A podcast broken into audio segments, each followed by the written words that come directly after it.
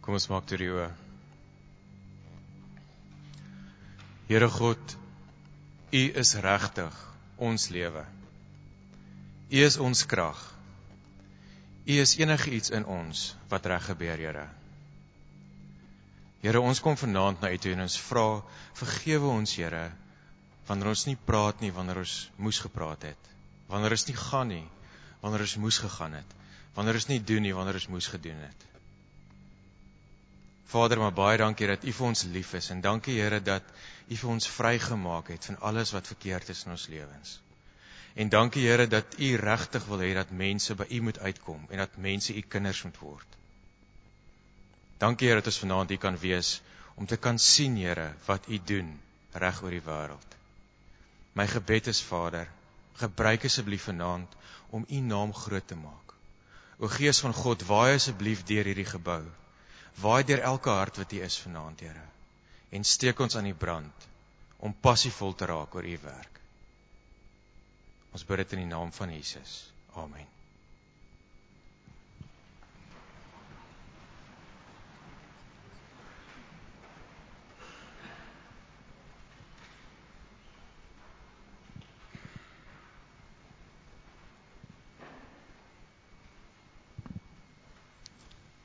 Goeienaand julle van my kant af.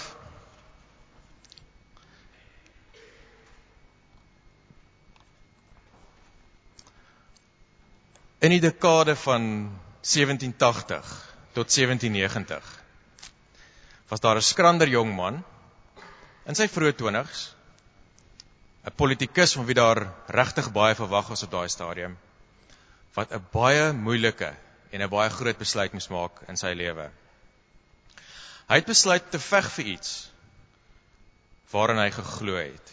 Hierdie jong man se naam is William Wilberforce en die saak waarvoor hy geveg het, waarvoor hy besluit het om te veg, was 10 miljoen mense se lewens of anders bekend as die slawehandel in Engeland. Daar was baie op die spel. Ek dink jy ons besef heeltemal nie. Die prys wat hy moes betaal was baie groot geweest. William Wilberforce as 'n politikus besluit om as dit nodig is, familie en vriende, beroepsekuriteit, finansiële sekuriteit prys te gee. En vir hom as politikus besluit hy selfs om die politieke ondersteuning van die leiers van 'n industrie prys te gee, 'n industrie wat so groot is as die IT-industrie in vandag se terme. Wel, die meeste van ons ken die gevolg op 26 Julie 1833 44 jaar nadat hy begin het met hierdie stryd, word slawehandel verban in Engeland en in die meeste gedeeltes van Europa. Letterlik miljoene mense se lewens word gespaar as gevolg van een man se besluit. In kontras hiermee is daar vandag in die wêreld, oral oor die wêreld, baie mense in magsposisies wat ook besluite neem. Maar ongelukkig neem hulle die verkeerde besluite. Nigerië is die 8ste grootste olieprodusent in die wêreld. Volgens die Economist het Nigerië oor die afgelope 8 jaar alleen 223 miljard dollar gemaak net uit olie. Nou om dit in perspektief te stel, die jaarlikse ekonomie van Noorwe, die ryk skandinawiese land, is 183 miljard dollar. So 223 miljard dollar uit olie uit is baie geld. Maar tog, ten spyte hiervan, leef die oorgrootste meerderheid van die 140 miljoen mense wat in Nigerië woon in armoede en onder die broodlyn. Die Verenigde Nasies het 'n maatstaf ontwikkel waar volgens hulle die tempo waarteen mense se lewensomstandighede verbeter word in lande meet. En volgens hierdie maatstaf plaas hulle vir Nigerië 159ste uit 177 lande. Hoe is dit moontlik? 'n land so ryk aan natuurlike hulpbronne, so baie potensiaal, maar tog leef die mense in armoede. Wel, daar's baie redes, maar dit kom uit een ding uit voor. Uit mense wat verkeerde besluite neem. Ongelukkig het Nigerië ook 'n regering vir 'n lang tyd gehad wat besluit het om korrupsie en misdaad en bedrog toe te laat in 'n land en selfs deel te wees daarvan. En die gevolg is noodlottig. Die hele lewe gaan oor besluite. Julle het vanaand besluit om in die koue uit te kom, kerk toe te kom en saam met die Here te kom kuier. Jy het op 'n stadium besluit jy gaan Engeland toe kom om die waarheid te sê, daai besluit het 'n klomp besluite ingehou. Jy het besluit jy gaan die bekende prys gee vir 'n tyd. Jy het besluit jy gaan uit jou gemaksone uitklim. Jy het besluit jy gaan in 'n land gaan bly waar jy anders gaan wees.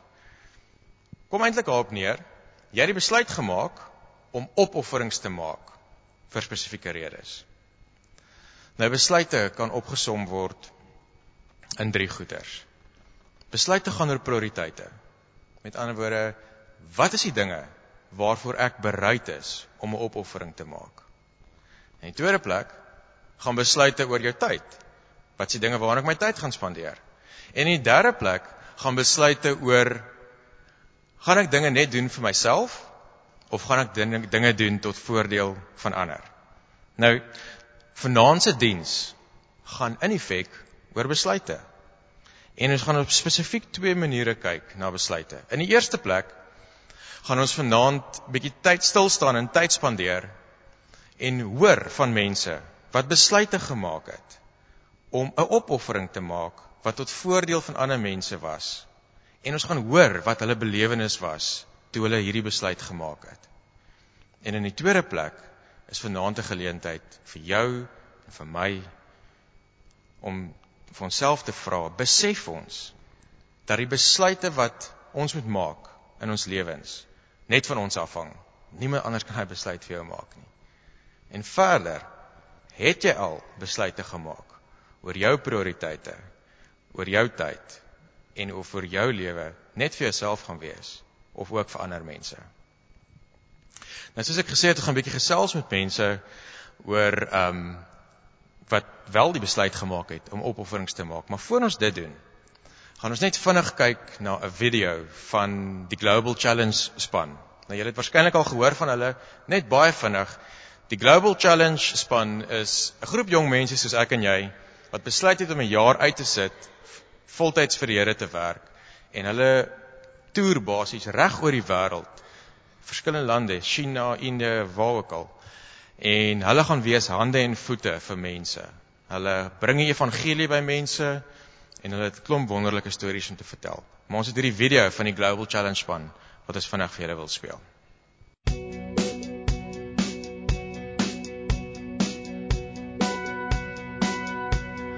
Here is the sun to light your day.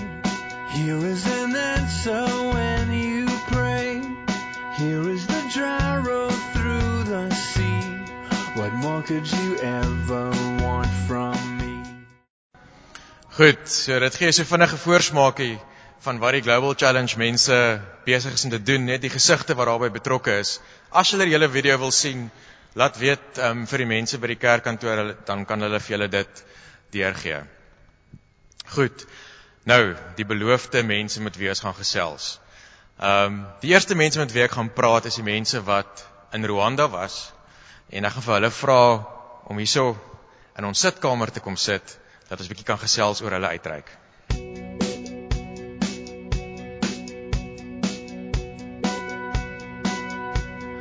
Here is the sun to light your day. Here is an answer when you Here is the dry road through the sea. What more could you ever want from me? Goed, ehm um, al die mense van Rwanda baie welkom hier so in die sitkamer van SA gemeente. Ehm um, meeste van ons weet van Rwanda. Baie van ons het al die video of die fliek gesien Hotel Rwanda. Maar julle het mense gaan besoek daar in Rwanda. Floris, wil jy net 'n bietjie vir ons vertel van die mense wat julle voor gaan kuier het nie? Ja, ehm um, Wikus, ek net een opmerkingie. Ons het vanoggend nie kans gehad om die, om die, om die foto's te sien nie.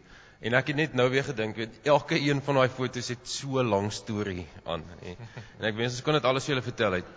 Ehm, um, maar ons is by Wim en Bertha en hulle is so 'n uur en 'n half buitekant Kigali. Nou Kigali is die hoofstad van Rwanda.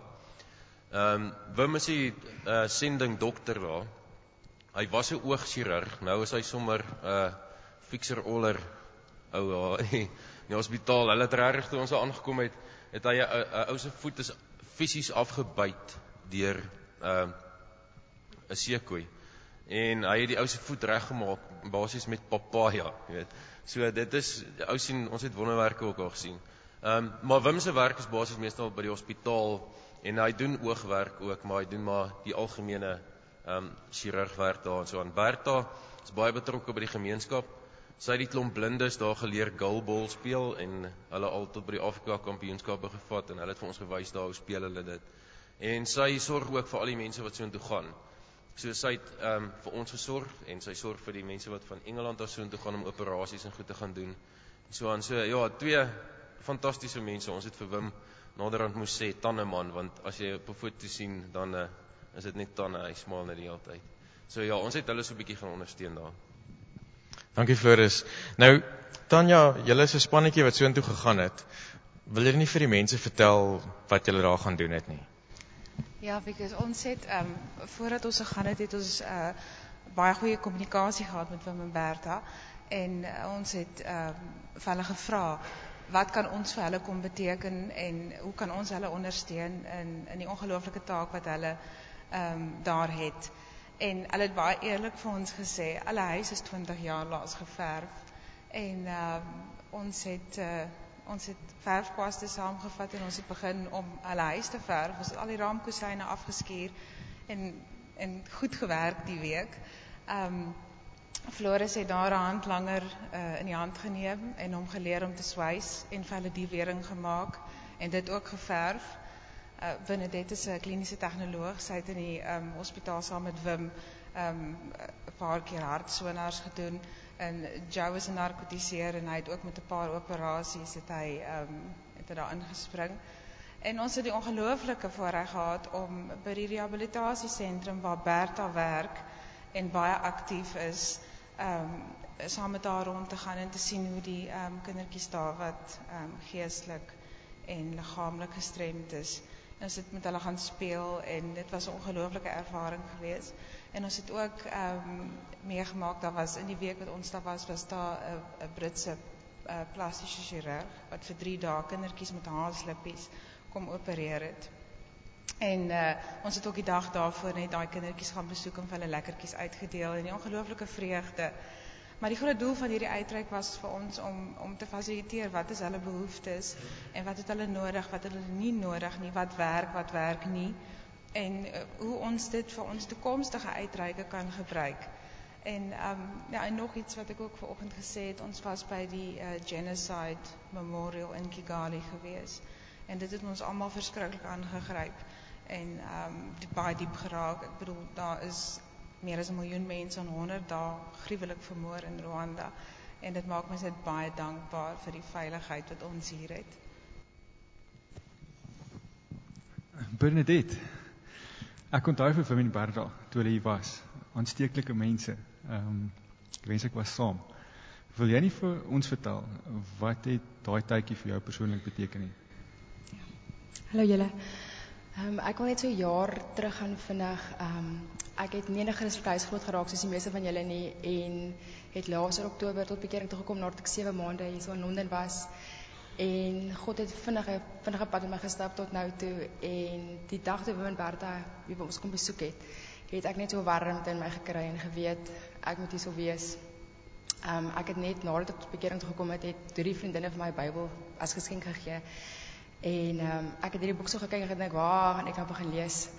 En sê hulle, "Nee, maar begin by Johannes en dan gaan jy met Matteus toe en lees maar die Nuwe Testament." En ehm um, ek het dit so gedoen en verskriklik baie geleer van wie Jesus was toe hy toe hy was en hoe hy hoe is en wat hy van ons verwag.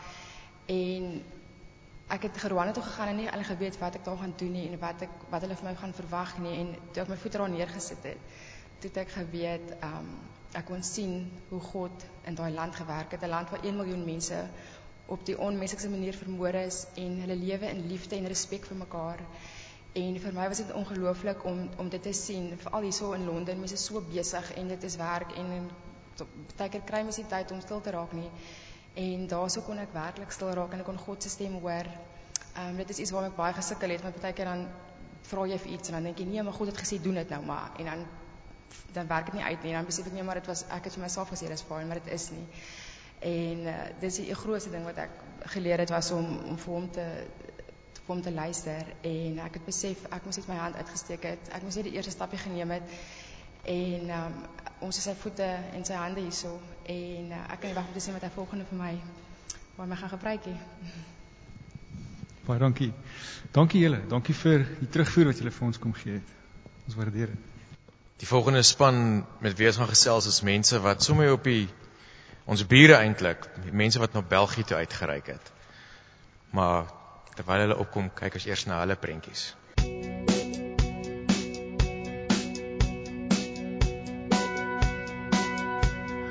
Here is the sun to light your day. Here is an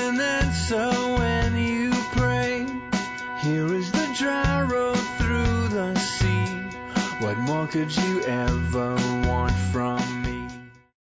Baie welkom julle hierso. Ehm um, ek onthou toe ek in België gaan kuier het vir 'n naweek, was ek aan Brugge gewees. En dit was so 'n pragtige ou dorpie gewees en ek het nou regtig vir België baie geniet. Ek was nie eintlik bewus daarvan gewees dat mense daar moet gaan sendingwerk doen nie. Ehm um, Esmy, wil jy nie vir ons net so 'n bietjie vertel van die mense wat jy gaan besoek het daar in België nie? Um, ons het die wonderlike voorreg gehad om saam met Tannie Trini Lombard te werk. Nou Tannie Trini is al die pad van Bloemfontein in Suid-Afrika af. En sy is nou al vir 10 jaar sonder kind of kraai in België en sy werk saam met die BEZ, dit staan vir die Belgiese Evangelisasie Sending. Nou Tannie Trini bly in Borgerhout en Borgerhout is 'n is 'n moslimbuurt. Hulle hoop die geloof is hoofsaaklik Islam, so sy spandeer die meeste van die tyd dan ook om die um, woord aan hierdie mense te bring. Anders is ons ook betrokke by die uh, Bybel Expo, maar Leon sal later so 'n bietjie meer daaroor verduidelik. Verder moet ek vir julle sê dat um, België is 'n voorstander vir um, godsdienstvryheid, maar die land uh, sien godsdienst as 'n bedreiging vir ekonomiese vooruitgang. So op hierdie stadium is daar maar 1% Christene in België, net 1%. Die groot of die meerderheid van die mense is dan Rooms-Katoliek en dan die ander gedeelte is in die tweede plek groot is dan die Islam geloof. So die definitief sal ek sê die die sendelinge se doel in België is 'n groot doel is dan om kerke te stig en om die woord van Jesus dan nou uit te bring. As ek nou praat van 'n kerk, dan praat ek nou van 15 maksimum mense Dit is so groot soos ons selgroepe, so ons kan regtig identifiseer daarmee. Ons kan werklik waar 'n paar selgroepe oppak en trek België toe en dan ons 'n paar kerke gestig. So dis definitief moontlik om dit te kan doen. So ek sê vir julle, dis 'n uitdaging hierdie, 'n regtig 'n werklike groot uitdaging. Ek dink nie julle besef hoe koud die land werklik is nie. Ek praat van die mense se harte. Ek praat nie net van die weer nie. Al die sendelinge in België word ehm um, deur hulle tuisgemeentes in Suid-Afrika of van waar hulle ook al kom finansiëel gedra. En hulle is werklik afhanklik van alle evangelisasiespanne reg oor die wêreld om te kom help. Al is dit net om literatuur te versprei en om met projekte te help. Hulle soek werklik mense en as jou hart vanaand vir jou sê ek stel belang, gaan klop by die kerkkantoor aan of bel en sit jou naam op 'n lys. Baie dankie, Esmy. Leon nou, julle was ook 'n spannetjie wat daar gaan kuier het ek weet nou nie of julle met die Heroes daar oor gegaan het of het julle ander planne gemaak nie, maar is so naby. Ehm um, vertel bietjie vir ons wat julle daar gaan doen het. Ehm um, wie is die doel van ons besoek was tweeledig geweest. Die eerste een was om vir Tannie Trini te gaan help met die Bybel Expo. Ehm um, sy gebruik gewoonlik spanne van ander kerke af om haar te kom help met die met die met die uitstalling en by die Expo. Die Expo be, bestaan uit twee skepe. Ek ek dink julle het gesien op die foto's wat um, op al die kanale deur uh, België vaar en dorp tot dorp aansoek doen en dan staan hulle oor vir 'n week of 2 weke wat hulle dan nou die expo doen en die die skepe is ingerig waar al die uh, soos die drukpers en alles staan op die skepe en dan word mense genooi gewoonlik kerke die tuisgemeentes en hulle word gevra om mense saam te bring as ook skole word genader en dan kom die mense sien toe ons was nou maar daar basies om as daar enige vrae is oor die Bybel dan die mense te verduidelik want die mense in België is nie so bevoorreg soos ons gewees om godsdienstonderrig op skool te hê nie. Dit is die dis 'n ateïstiese regering. So godsdiens word glad nie gepropageer nie. En daai mense het baie vrae. Hulle kom so intoe hulle hulle het nog nooit daarmee te doen gehad nie. En ehm um, die die die tweede deel van die van die besoek was om 'n bietjie uitreikingswerk in die in die moslim buurt in die ehm um, Borgenhout te gaan doen, 'n uh, bietjie Christelike literatuur te versprei daarso en te probeer om met die mense kontak te maak en hulle ook te benader van daai kant af. Dankie Leon. Matthys, goeienaand. Goeienaand. Ehm um, vertel vir ons bietjie van jou belewenis van die tyd in België en dan veral van jou ervarings met die uh, die koudheid wat jy beleef het uh, onder die mense daar.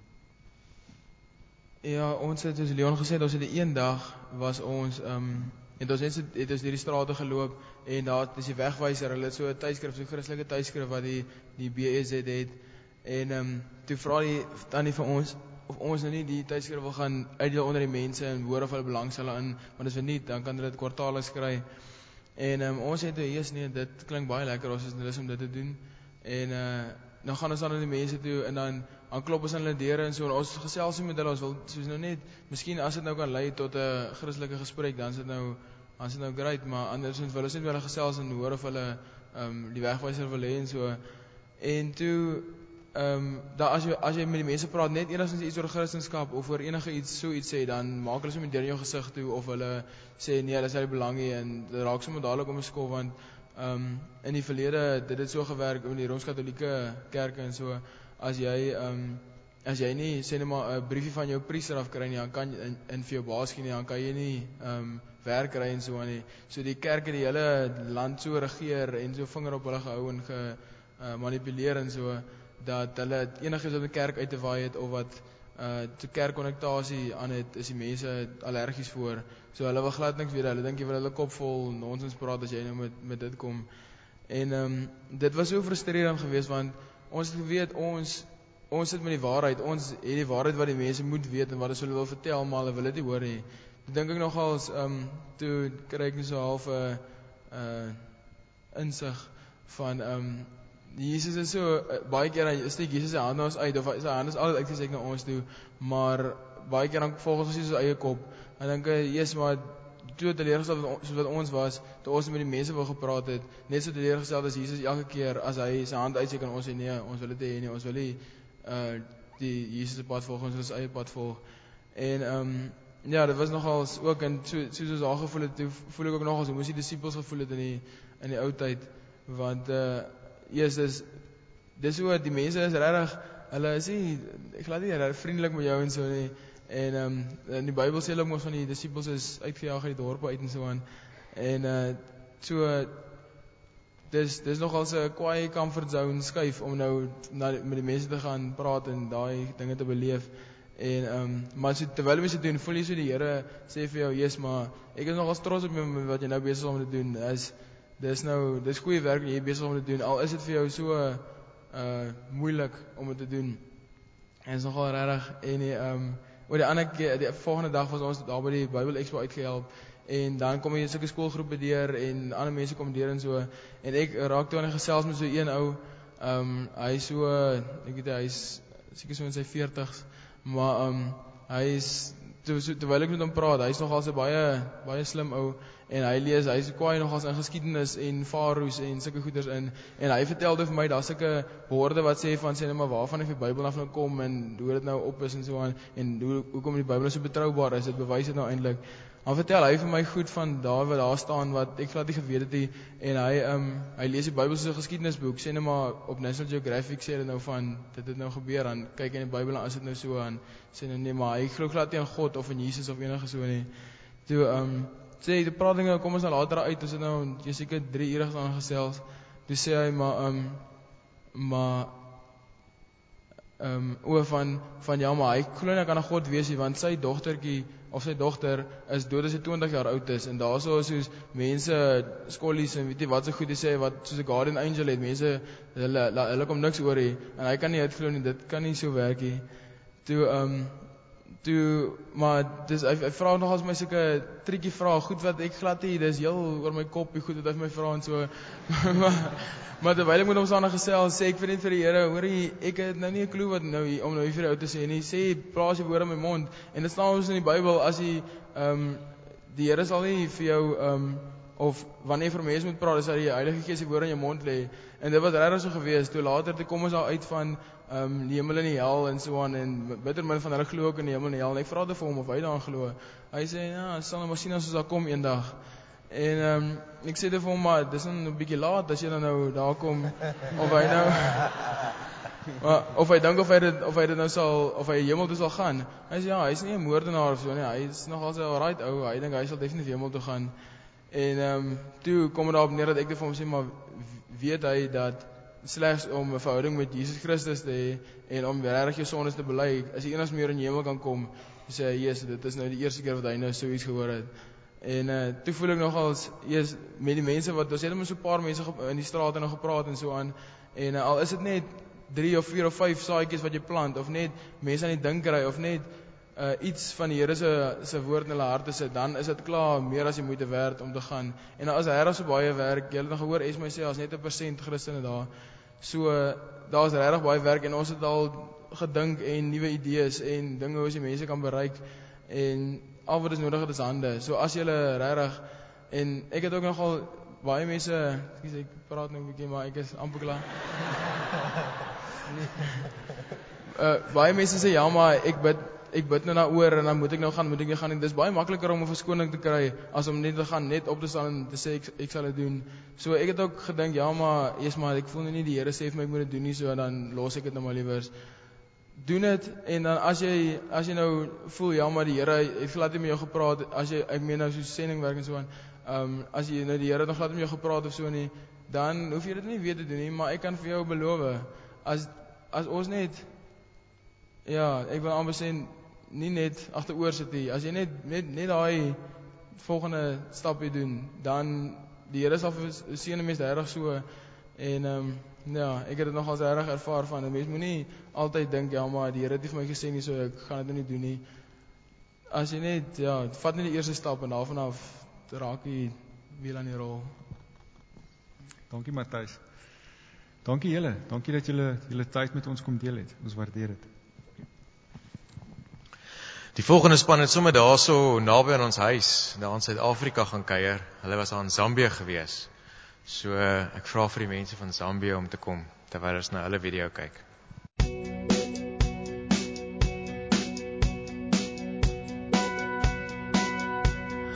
Here is the sun to light your day. Here is an answer when you pray. Here is the dry road through the sea. What more could you ever want from me? Ek moet sê hierdie prentjies lyk sommer naby aan die huis. Um Janneke, al wat ek van Zambië weet is een keer toe ek daar so vasgeval het by 'n grenspos. Maar vertel 'n bietjie vir ons die mense wat julle gaan besoek het. Ek verstaan hulle het nogal so 'n heel interessante storie oor wat hulle doen. Wil jy nie 'n bietjie vir die mense vertel van hulle nie?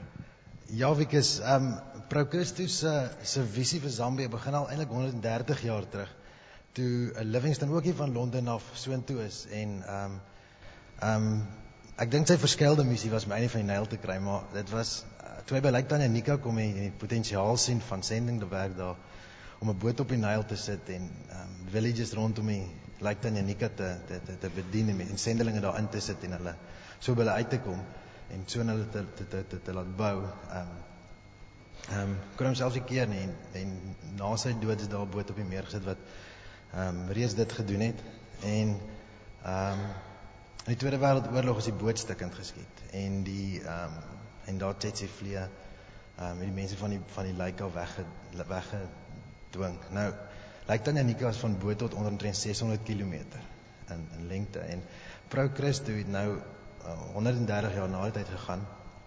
Ehm um, en die visie verder gevat of weer aangegaan. Hulle is Suid-Afrikaanse ehm um, ehm um, sending um, aksie wat sendelinge oplei um, om ander sendelinge te gaan oplei in hulle eie in hulle in 'n ander kultuur. So hulle kom nie regtig self met die mense in aanraak nie, maar hulle gaan na daai land toe, kry die mense, kry die sendelinge daar, lei hulle op, invest in hulle en en en bou hulle. So dis wat ons daar ook kan gaan doen net maar ook hulle gaan help met met dit en ehm um, Diff en Eleanor het ehm um, so 'n jaar en 'n half terug by Mpulungu gebeur na toe gegaan en dis op die heel noordste puntjie van Zambië en moet sê baie remote afgeleë 'n klein deeltjie. Ehm um, hulle is soontoe 'n jaar en 'n half terug so gesê het en hulle het so 12 sendelinge nou daarso in drie villages in Mpumalanga waar hulle hoof hulle hoofstad is kan jy sê in daai areaatjie het hulle ehm um, het hulle 'n kind 'n kinderbediening en 'n ehm um, 'n library en 'n hulle nou 'n orphanage begin. Ehm um, daar's 'n prison ministry wat ongelooflik kon sien hoe die mense uit die prison af by die sendelinge aansluit en actually dan hulle sendelinge word en hulle disippels van al van word. Ehm um, en ehm um, ja, toe toe Div nog in Suid-Afrika was. Toe ehm um, vir sy Lighty Rian op daai stadium nog 6 jaar oud. Glad nie, hulle was nog glad nie in die sendingveld nie en Rian, sy pa vra eendag vir Rian, Rian, maar wat gaan jy eendag word? Wat wil jy eendag word? Hy sê ek wil soos Livingston 'n dokter wees in Afrika. En dit was 3 jaar voordat hulle al Zambië toe was, eers daaraan gedink het. So Rian se maatjies is nou die Zambiërs en hy's hardloop daar rond met hulle en hy praat hulle taal en hy gaan na hulle huis toe en is ongelooflik om te sien ehm um, al van wat die Here se plan is en hoe alles net so half in mekaar val in 'n baie jaar en 'n half, 'n baie kort stadium waar goed nou regtig baie mooi lyk. Ja, is ongelooflik om te hoor hoe die Here so alles laat gebeur. Um, Liesel, wil jy net 'n bietjie vir ons vertel hoe jy nou letterlik in David Livingstone se voetspore geloop het toe jy daar was nie en wat presies jy gedoen het? Ja, ons het um, basies die sendelinge daar gaan bedien. Hulle ons het nie self gaan sending doen nie. Ons het gaan hoor ook soos die mense van Rwanda ehm um, hoe ons hulle kan gaan bedien en ons het die wat ons van hier af saamgevat het is face paint en bubbles om die kinders mee bietjie te help vrolik um, hulle lewe op te vrolik en um, dit was deel van die kinders kinderministry wat ons daar vir um, met hulle gaan speel het en die prayer daar's 'n prayer room in die hoofstraat van Mpulungu wat net 'n basiese leekkamer is en ons het um, kaarte gaan teken en hoekies gaan maak die plek gaan opvrolik vir hulle en ehm um, die prison ministry het 'n basiese huisie nodig gehad en ons het vir hulle lapa gaan bou sodat hulle vir die mense in die prison kan kos maak. Ehm um, dan het ons ook Veritas gaan aanbied. Janeke het ehm um, vir die sendelinge self daar gaan Veritas aanbied en ons het ook ehm um, die library se boeke gaan oortrek en ons het ja, ons het maar net die hande en voete gaan wees. Mia, goeienaand julle. Mia, ek wil vir jou 'n spesifieke vraag vra. Vertel ons van jou belewenis in julle tyd in Zambië. My belewenis ehm um, van Zambië het begin April hierdie jaar toe ek nog beplan het om vir die 6 weke vakansie wat ons baie gelukkig is om te hê as jy onderwyser is, Amerika toe te gaan. En ehm um, ek op daai stadium nog op my eie sou gaan indien ek sou wou. En ehm um, Maar ek het altyd was daar was altyd 'n stemmetjie in my agterkop dat ek sal een of ander tyd ehm um, hierdie rustige cozy posie van my moet verlaat en net gaan kyk hoe lyk die verlore nasies vir wie die Here so verskriklik lief is en wat regtig waar besig is om verlore te gaan. En ehm um, ek het 'n basiese challenge het teen dink dit was April omtrent. Ja. Ek het hom gesê, "Goed, ek het nou 6 weke en ek het 'n plan.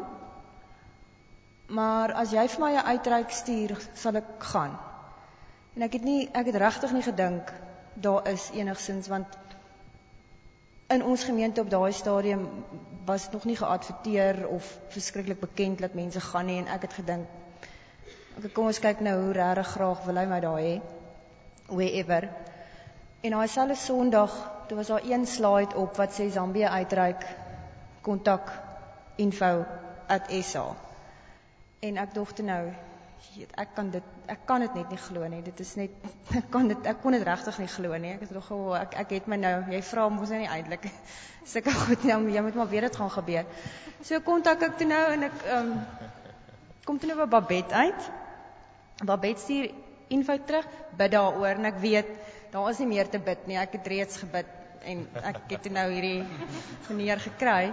En Zambië was nooit eers ek het nie eers regtig lekker geweet waar is Zambië nie, maar hier ewe skielik is ek op pad Zambië toe. En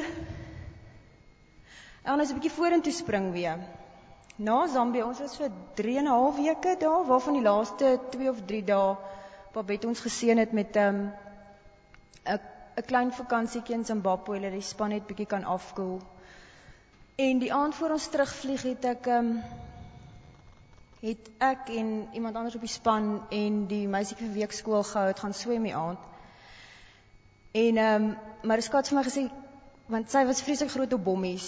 Klim uit en hardloop en spring in en klim uit en hardloop en spring in en ek is nou nie meer op die ouderdom wat ek wil uitklim en hardloop en inspring nie en sy sê ag Mia kom spring net een keer ek sê kom spring dan nou maar. So spring ek. En ek glo dat dit iets is wat die Here vir my wou sê want net net toe ek terugkom toe ehm um, het 'n vriendin van my vir my gevra sy was toe in Suid-Afrika sy het uh, toe nou net teruggegaan sy e-mail vir my en sê vir my vertel my alles van Zambië. Hoe was dit wat was dit en ek sê vir weet jy wat? Al wat ek vir jou kan sê is het jy al ooit buitekant 'n swembad gestaan in die aand en het gehardloop en jy het ingespring en is yskoud en dan ewe skielik is dit vuur warm ek weet nie of jy al daai gevoel gekry het nie maar dit is hoe dit dit is wat Zambië vir my was.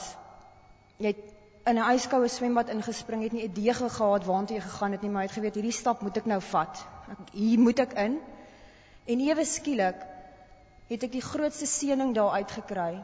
Die Here het vir my so gebless met 'n ongelooflike vrede en 'n ongelooflike vreugde waarmee ek Engeland toe teruggekom het. My alles om my soos soos daai water van die swembad, alles om jou is warm. En die Here het vir my regtig en ek dink elkeen op die span kan daarvan getuig dat die 3 weke wat jy daar was alhoewel nie alles lekker was nie, jy het nou en dan vreemde goed geëet. En jy het jy is letterlik gestroop van alles. Ehm um, daar ons het nie haardroërs gehad nie. So jy is nou maar uit met jou gefriste hare en dit lyk nie altyd lekker nie. En jy moet hierdie snaakse romp dra want jou knie moet toe wees en dis heeltemal buite jou eie kultuur. Maar vreemd genoeg het ek die, die teenwoordigheid van die Here daar op 'n manier ervaar wat ek in my lewe dit nog nooit gehad het nie. Jy was so naby aan hom dat ek baie bang was om terug te kom Engeland toe en die dag op die lughawe het ek geweet Ek het 'n keuse, ek kan nie omdraai en ek kan saam met die mense teruggaan, kan die 12 ure teruggryp om Molungu toe en ek kan daar by hulle gaan bly en ek kan elke dag hierdie presence van die Here hê. Want dit is al wat ek op daai stadium wou gehad het. Maar op daai lughawe het die Here vir my gesê, as jy dit gaan doen, het jy 'n verskillende agenda hier beet, want op hierdie stadium het ek jou in Londen ook nodig. Dit beteken nie ek hoef nie meer korttermyn uitreike te doen nie, maar ek kan nie nou daar agter bly omdat ek daai presence van hom verlang nie. En ek kan daai presence in in Engeland ook hê. Dit gaan 'n bietjie meer kos. Dit gaan vir my miskien bietjie ek gaan regtig moet strewe daarna om elke dag want dit is moeilik hierso. Ek weet nie of ek enigsins dit wat dink is moeilik nie, maar daar is soveel goeters om jou. Dis vroeg opstaan en jy moet by die werk uitkom en as jy nie 7 uur daar is nie dan dit en kom in die aand by die jy's moeg en jy kom nie by die Bybel uit nie en die mense om die werk uh, by die werk is nie Christene nie. Daar's net soveel goed. En ek het vir Dif daai een aand gevra, hoekom is dit so? Hoekom is die vrede hierso so intens? En in Engeland voel mense dit nie altyd nie. Hy het gesê daar's klokke. In Zambië is daar een klok. Jy saam met Christene, jy beweeg saam met Christene. Dis net die Here, dis net die Here wat heeldag in jou ore lei. Maar in Engeland is daar allerlei duisende ander klokke en jy moet besef waar is jou prioriteit? Een van daai klokke is die Here en hy is die een wat die hardste moet lei. En as hy die hardste lei en jy elke liewe dag jou dag tot dag doel is om binne sy wil te leef, dan gaan jy daai presence hier ook hê. En hy het vir my gesê jou sendingveld ek moes terugkom want ek is banger om hier 'n sendeling te wees tussen mense wat nie Christene is nie. Ek sal hoe lank in my werk en dit is nie so maklik om om met mense te praat en sê ken jy die Here nie. Dan mense is jou vriende en hulle weet dalk jy's 'n Christen, maar jy het nog nooit 'n diep gesprek met hulle gehad oor wie Jesus is nie. En hy het vir my gesê ek het nie in Engeland kan regkry nie. Ja, ek gaan dit dalk in Zambië regkry of ek gaan dit dalk daar in my lekker warm omgewingkie regkry, maar hy wil hê ek moet hier oefen. En ehm um, so nou is ek terug in Engeland, maar ek sal weer terug aan Zambië toe. En ehm um, ek dink ons sal seker almal weer teruggaan. So soek nog julle moet kom help. Dit's baie lekker. kom met 'n geweldige seën terug. En ehm um, ja, nog een ding wat ek net wil sê is as jy dink jy kan dit nie doen nie. As jy regtig dink Ek het met Liesel gepraat vanoggend en sy het gesê sy het gevoel wat het sy om te gee? Het absoluut niks om te gee nie. Regtig, sy het gegaan en sy het ingekleer heeldag. Dit maak nie saak of jy voel jy het niks om te gee nie, jy het iets om te gee. Jy is deel van 'n ongelooflike span en die Here gebruik elkeen. Al kleer jy in, al gee jy skool vir iemand wat al klare Christen is, al vat jy balle saam wat mense op kan hop, jy doen jou deeltjie. En op jou eie gaan jy dit nie regkry nie, maar as 'n span kan dit wondere beteken en jy maak fantastiese maatjies wat baie vir jou beteken. En dit was my experience van Zambia. Baie dankie Mia.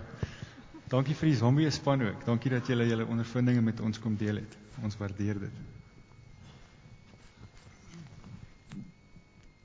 Dit is nou my taak om die aand vir ons af te sluit en dit alles wat ons gehoor het hopelik na 'n punt toe te kan bring om te sê maar okay, wat nou? Wat het ons gehoor? Wat maak ons hiermee? In my voorbereiding het ek gaan kyk na die plek waar mens altyd gaan kyk as 'n mens praat oor sending, Matteus 28. En ek wil dit gou weer vir julle lees, dat ons gou saam na daai gedeelte kyk. Ek lees uit Matteus 28 van vers 16 af tot aan die einde. Die 11 disippels het na Galilea toe gegaan, na die berg waarheen Jesus hulle beveel het om te gaan. Toe hulle hom sien, het hulle hom aanbid. Hoewel party getwyfel het. Jesus kom toe nader en sê vir hulle: "Aan my is alle mag gegee in die hemel en op die aarde. Gaan dan na al die nasies toe en maak die mense my disippels. Doop hulle in die naam van die Vader en die Seun en die Heilige Gees en leer hulle om alles te onderhou wat ek julle beveel het. En onthou, ek is by julle al die dae tot die volëinding van die wêreld.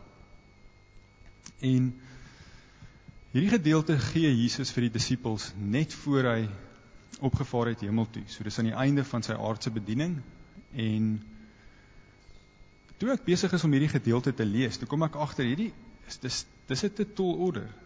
Ek is nie hier nie.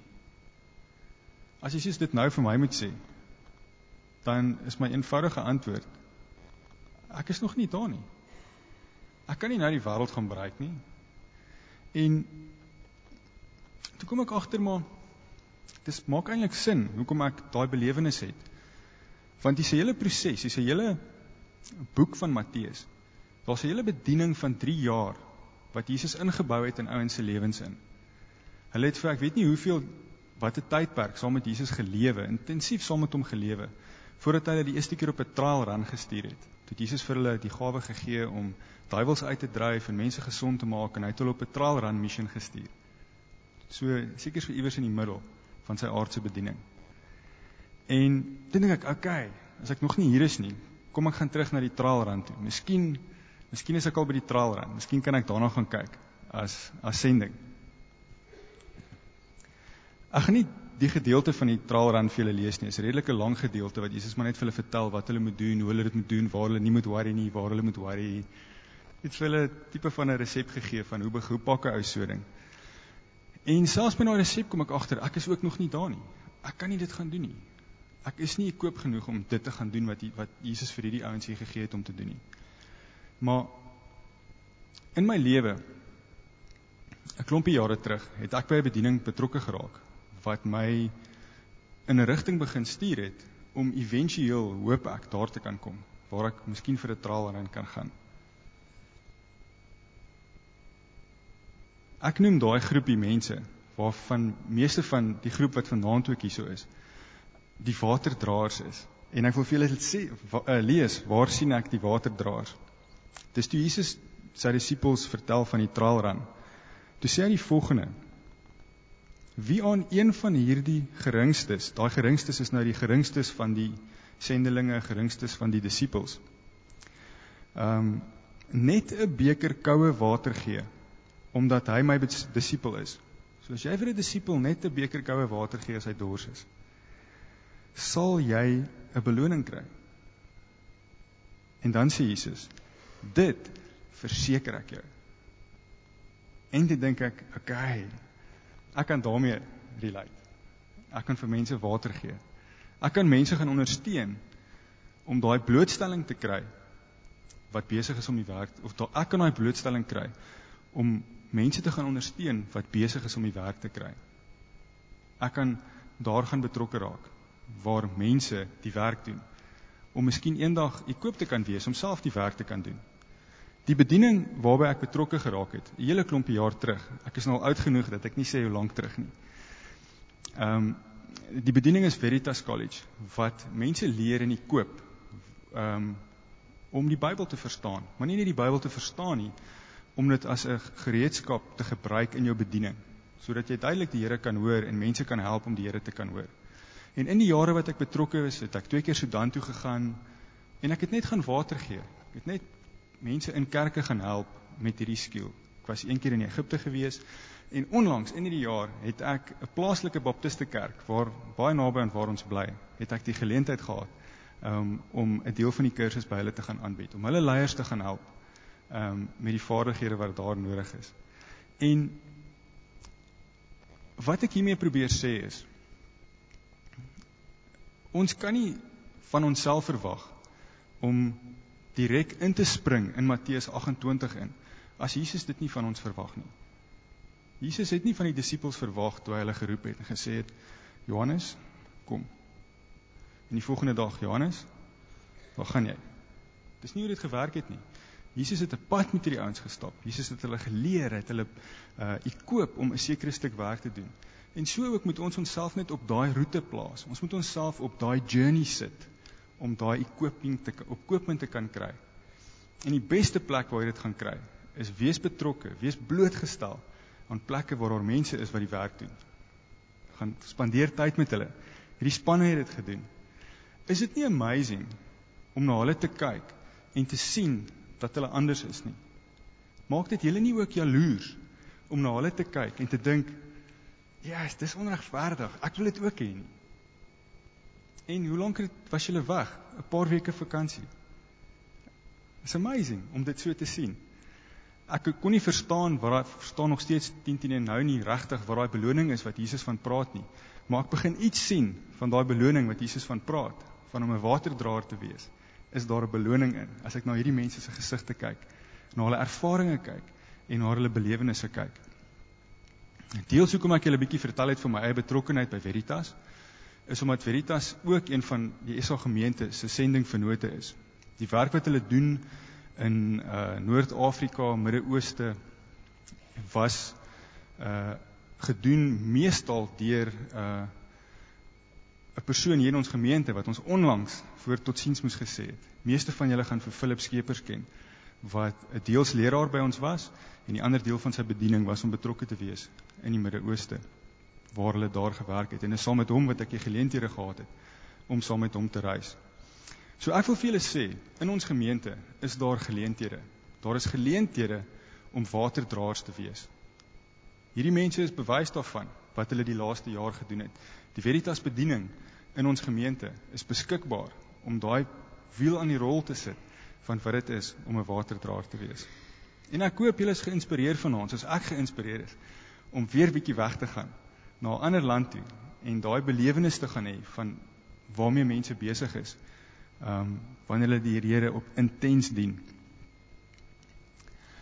Ek gaan vir ons afsluit. Kom ons bid saam.